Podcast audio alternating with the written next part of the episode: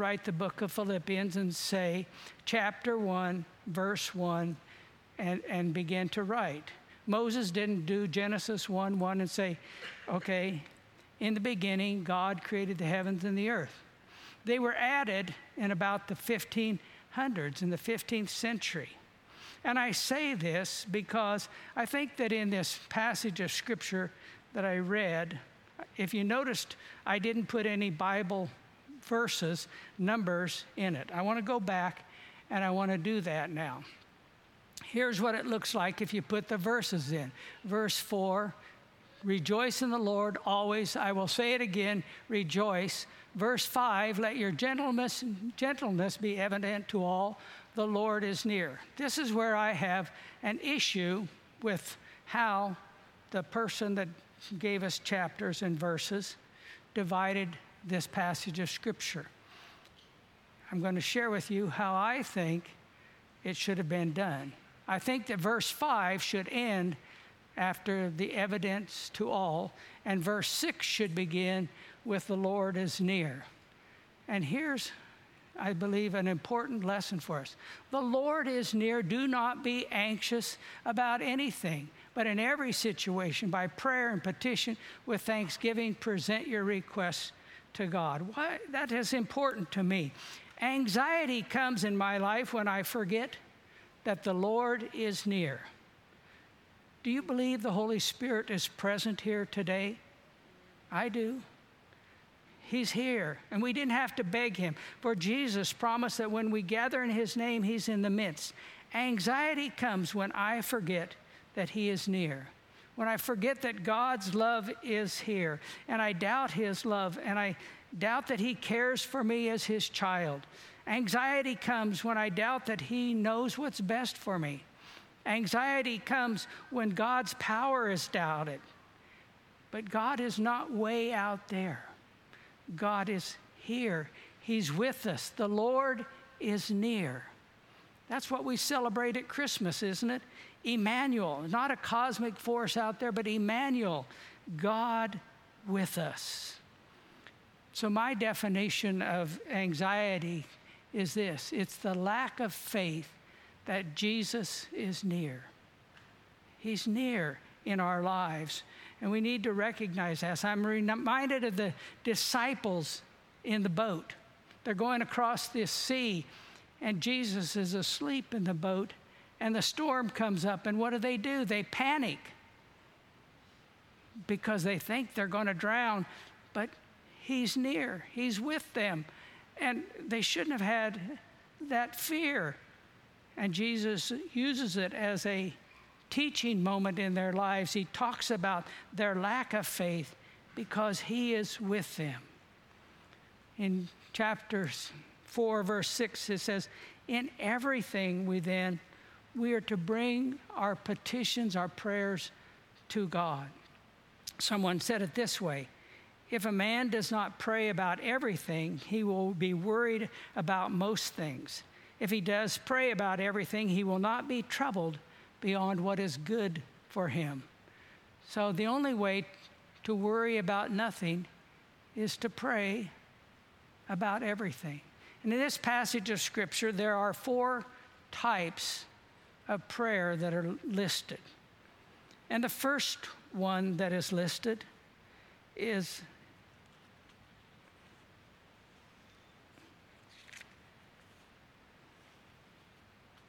it means uh, lost my notes prayer is a prayerful spirit the reality that god is near we live in His life, constantly in His presence. And no matter where I go, what I do, I realize that He's near. And in this, prayer is a lifestyle. We sing the chorus sometimes This is the air I breathe, your presence living in me. In 1 Thessalonians 5 16, we read, Pray continually, pray without ceasing. And that's possible when we pray in a spirit of prayer. It means that if we constantly are in the spirit of prayer and we can pray unceasing, that I'm driving down the road and I recognize that God's near, that He's with me, He's in the car with me, and I can pray to Him. And better yet, I can listen to Him because prayer is a two way communication. I can listen for His voice to speak to me. I can go into a business meeting and Jesus is there and He can speak to me in that meeting. I can conduct my business in the sense of the presence of His being near, and I can pray, and it's a continual fellowship that we have. So, a help with anxiety starts with a spirit of prayer. It starts with this intimacy. I can bring everything to Him. But there's a second part of this passage of Scripture. It says petitions.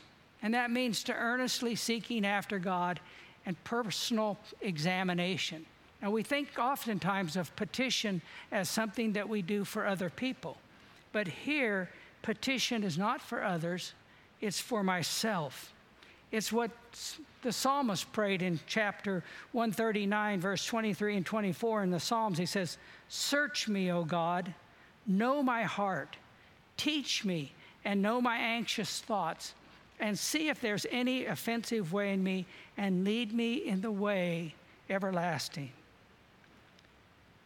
When we make that our petition, examine me, it helps us with our anxiety because it helps us to align our will with God's will in our lives. And again, I mentioned earlier that the struggle is usually not between good and evil, but between His will and our will and the pulling in different directions. And petitions comes when I'm in personal devotion, when I'm asking God for direction and accountability in my life. And then there's uh, this word thanksgiving, praise and adoration, thanking God for the good. I told my wife on the way to church today, I kind of wish sometimes in the bulletin that underneath of all the prayer requests, that there was a whole list of answers to prayer because we forget sometimes about how great and good God is and has been and is right now with us in our lives and how, what He's been doing. And if we could share the testimonies, I'm sure there would be a great deal of thanksgiving for what He is doing. There's praise and adoration, thanking Him for the good in our lives. In my last church, uh, where I was at in California, we had a phrase that we said look for the good. Look for the good. For James 1:17 says every good and perfect gift is from above coming down from the Father of heavenly lights. Goodness comes to us from God and we need to praise him and thank him. Thankfulness is not always easy, is it? Spontaneous in our lives, but we need to do that the devil wants to rob us of joy, and, and, and thanksgiving helps us to be, see the joy and, and the goodness of God. Thanksgiving remembers God's provision in the past, how God has worked, and it helps with us with our current anxiety. When I pastored a small church in, on the Oregon coast, uh, I never knew sometimes whether I was going to get paid or not. Sunday night, last after church, sometimes the treasurer could come to me with a check, sometimes not. And I still had bills to pay. And I remember one distinct time I didn't have money a lot, living kind of paycheck to paycheck with the church. And uh, we had some bills due, and I didn't get paid. The next you know, I just, I kind of left it with God. This is, you know, I'm in your hands, God. The next morning, I went to the mailbox, and there was a check in the mail to meet my needs. That person that mailed that check to me had to mail it probably on Thursday or so before I ever even recognized there was a need in my life and it, and it came, and God met my need. And when that happens in your life, you begin to trust God in your finances and everything, and you begin to thank Him for what He's done. The Lord is near. And I confess that I don't understand always what is happening and, and what He's doing, but I believe that He is in control. And we can thank Him for the future. He will be near. I'll, and He says, I'll never leave you nor forsake you. There's something to give thanks for. And the final one is requests in this passage of Scripture definite, precise petitions for others and circumstances. Now, this is often where we start, isn't it? Instead of living in the spirit of prayer and seeking personal examination and giving thanks, we bring out our shopping list for God. We, we start with petitions instead of starting, like I said, with the spirit of prayer. The Lord is near, and I can bring to Him in prayers and petitions and thanksgiving and request. So that's the provision in our lives. God's made it available to us. The final thing I would say is the icing on the cake it's the promise. Paul said, The peace of God, which transcends all understanding, will guard your hearts and your minds in Christ Jesus. In John chapter 14, verse 27, Jesus said, Peace I leave with you, my peace I give to you. I don't give to you as the world gives. Do not let your hearts be troubled. Do not be afraid. So there is a peace that comes from God to us. It's not some psychological manipulation. Isaiah chapter 26, verse 3 says this He will keep in perfect peace him whose mind is steadfast because he trusts in you. And that, in a sense, is another way of saying the Lord is near. There are a lot of self help books on anxiety. You can go to the internet and, and Google it and get all kinds of, of suggestions for help. But this passage says that peace is a gift of God. Through the thick and thin of life, His presence his peace is given to us. And it's a peace beyond understanding. In a sense, it's mind blowing for us. We don't understand it. We're not promised the problem will go away that has caused anxiety, but we're promised His presence and His peace that goes beyond understanding. Therefore, anxiety does not win, but peace wins. In 2012, my wife and I were privileged to go on a work and witness trip to Tamshiyacu, Peru. Now, you probably have never heard of Tamshiyacu, Peru. You, we flew to Lima, and from Lima to a, a town of about 200,000 called Iquitos. And then you get on a flat bottom boat with two big outboard motors and a little kind of roof over top of you and you go up the Amazon River about 30 miles to get to this, this little village up there.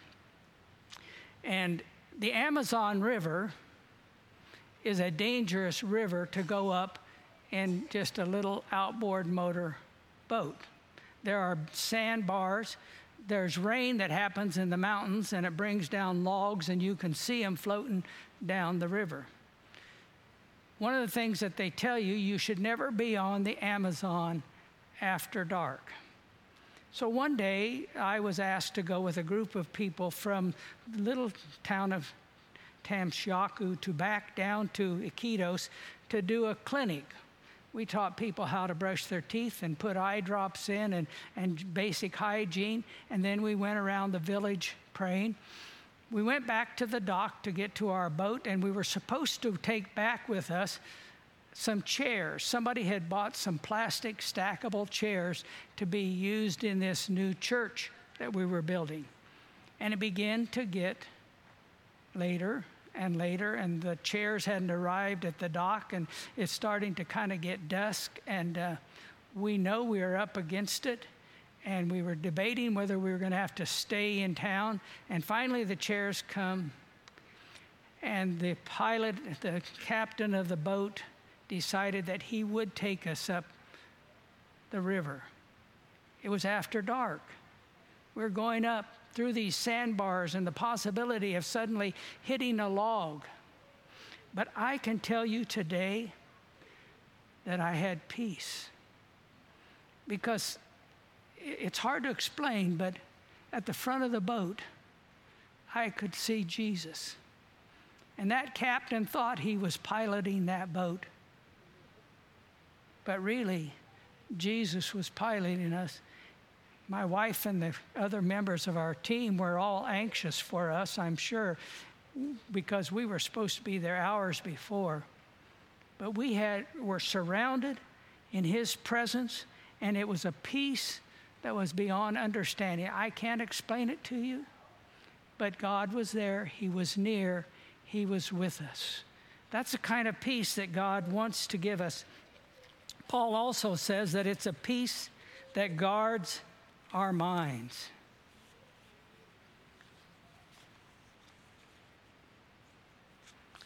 And I lost a page of my notes.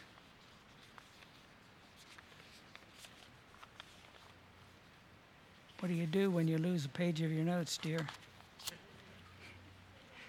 You, you wing it. So the, so the, the word here that says guards is actually a military term, and it means that it's a sentry that like guards and protects. And what it's telling us is that God's peace can protect us in our lives.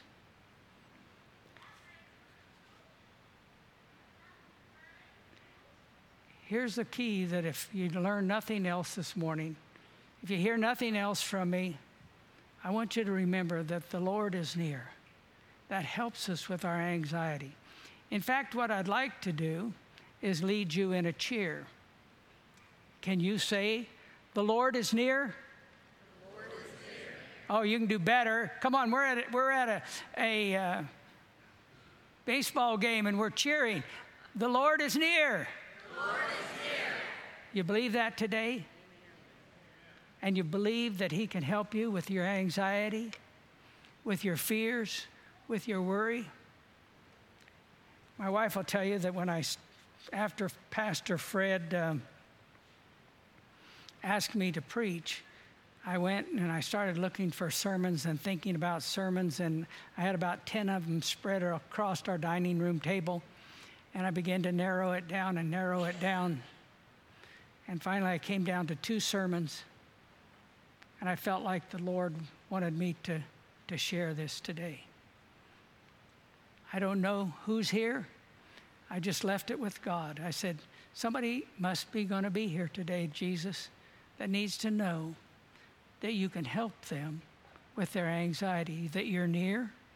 They can bring their prayers, their petitions to you, and you're going to give them peace. That might be you today. I want us to close in prayer. I want the worship team to come. And uh, I want us just to pray that God will help someone here today. Jesus, we thank you that you're with us. We thank you that you're near. We believe that your Holy Spirit is speaking and has spoken to someone here today. And we would ask that you would touch, you would heal, you would help in people's lives. Teach me to trust you more. Teach me to recognize your nearness. Teach me to trust and obey. We pray these things in your precious name. Amen. Bless you.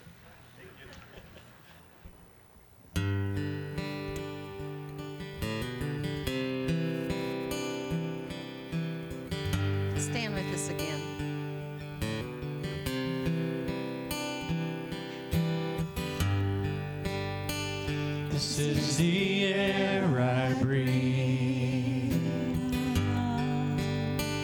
This is the air I breathe. Your holy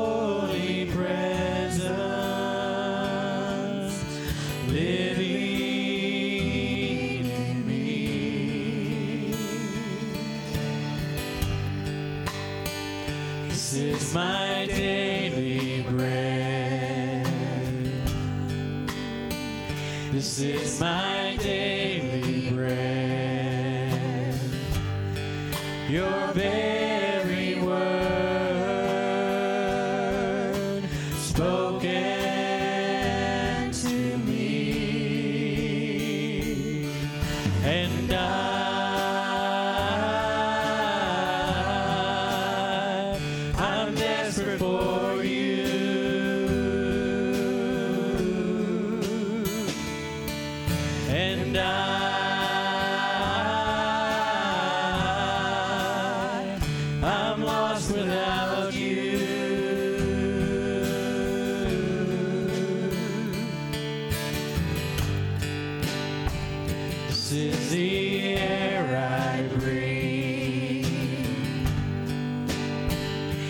is the